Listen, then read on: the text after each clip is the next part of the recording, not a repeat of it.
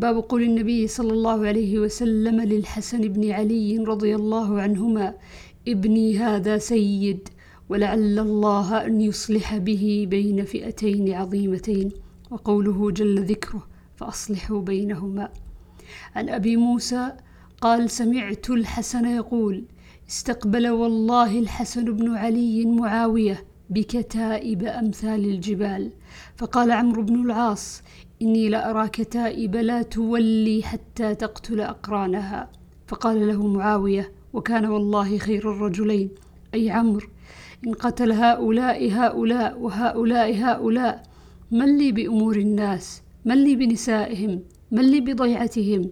فبعث إليه رجلين من قريش من بني عبد بن من بني عبد شمس عبد الرحمن بن سمرة وعبد الله بن عامر بن كريز. فقال اذهبا إلى هذا الرجل فاعرضا عليه وقولا له واطلبا إليه. فأتياه فدخلا عليه فتكلما وقالا له فطلبا إليه. فقال لهما الحسن بن علي إنا بنو عبد المطلب قد أصبنا من هذا المال وإن هذه الأمة قد عاثت في دمائها. قال فإنه يعرض عليك كذا وكذا ويطلب إليك ويسألك. قال فمن لي بهذا؟ قال نحن لك به. فما سألهما شيئا إلا قالا نحن لك به فصالحه. فقال الحسن ولقد سمعت أبا بكرة يقول رأيت رسول الله صلى الله عليه وسلم على المنبر والحسن بن علي إلى جنبه وهو يقبل على الناس مرة وعليه أخرى ويقول إن ابني هذا سيد ولعل الله أن يصلح به بين فئتين عظيمتين من المسلمين. باب هل يشير الإمام بالصلح عن عائشة رضي الله عنها قالت: سمع رسول الله صلى الله عليه وسلم صوت خصوم بالباب عالية أصواتهما، وإذا أحدهما يستوضع الآخر ويسترفقه في شيء وهو يقول: والله لا أفعل. فخرج عليهما رسول الله صلى الله عليه وسلم فقال: أين المتألي على الله لا يفعل المعروف؟ فقال: أنا يا رسول الله، وله أي ذلك أحب.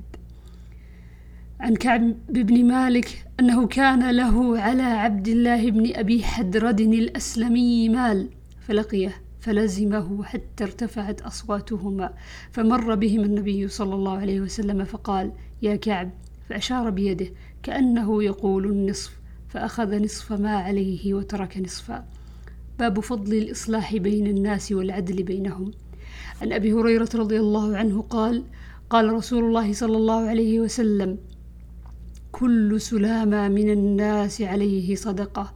كل يوم تطلع فيه الشمس يعدل بين الناس صدقة. باب إذا أشار الإمام بالصلح فأبى حكم عليه بالحك بالحكم البين.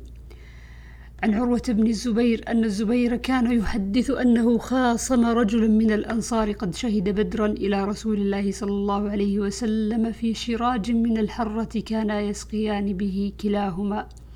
فقال رسول الله صلى الله عليه وسلم للزبير اسق يا زبير ثم أرسل إلى جارك. فغضب الأنصاري فقال يا رسول الله آن كان ابن عمتك؟ فتلون وجه رسول الله صلى الله عليه وسلم ثم قال اسق ثم احبس حتى يبلغ الجدر.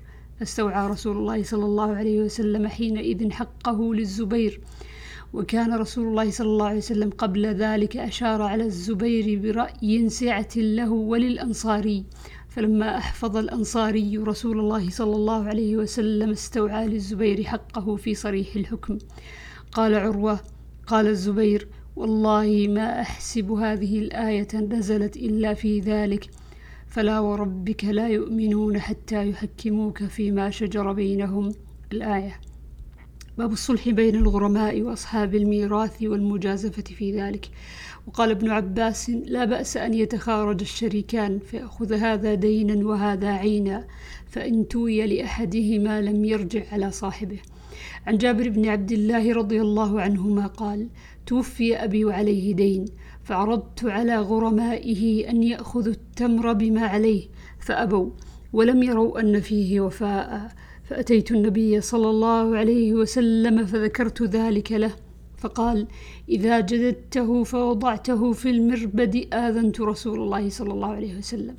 فجاء ومعه أبو بكر وعمر فجلس عليه ودعا بالبركة ثم قال ادعوا غرماءك فأوفهم. فما تركت أحدا له على أبي دين إلا قضيته وفضل ثلاثة عشر ثلاثة عشر وسقا سبعة عجوة وستة لون أو ستة عجوة وسبعة لون. فوافيت مع رسول الله صلى الله عليه وسلم المغرب فذكرت ذلك له فضحك. فقال ائتي أبا بكر وعمر فأخبرهما. فقال لقد علمنا إذ صنع رسول الله صلى الله عليه وسلم ما صنع أن سيكون ذلك. وفي رواية عن جابر صلاة العصر ولم يذكر أبا بكر ولا ضحك. وقال وترك أبي عليه ثلاثين وسقا دينا. وفي رواية عن جابر صلاة الظهر. باب الصلح بالدين والعين.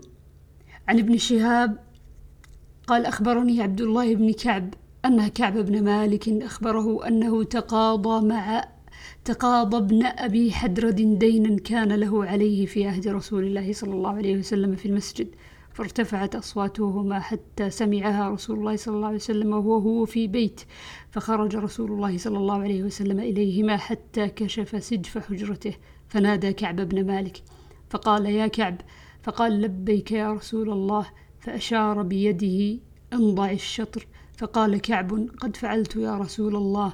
فقال رسول الله صلى الله عليه وسلم قم فقده.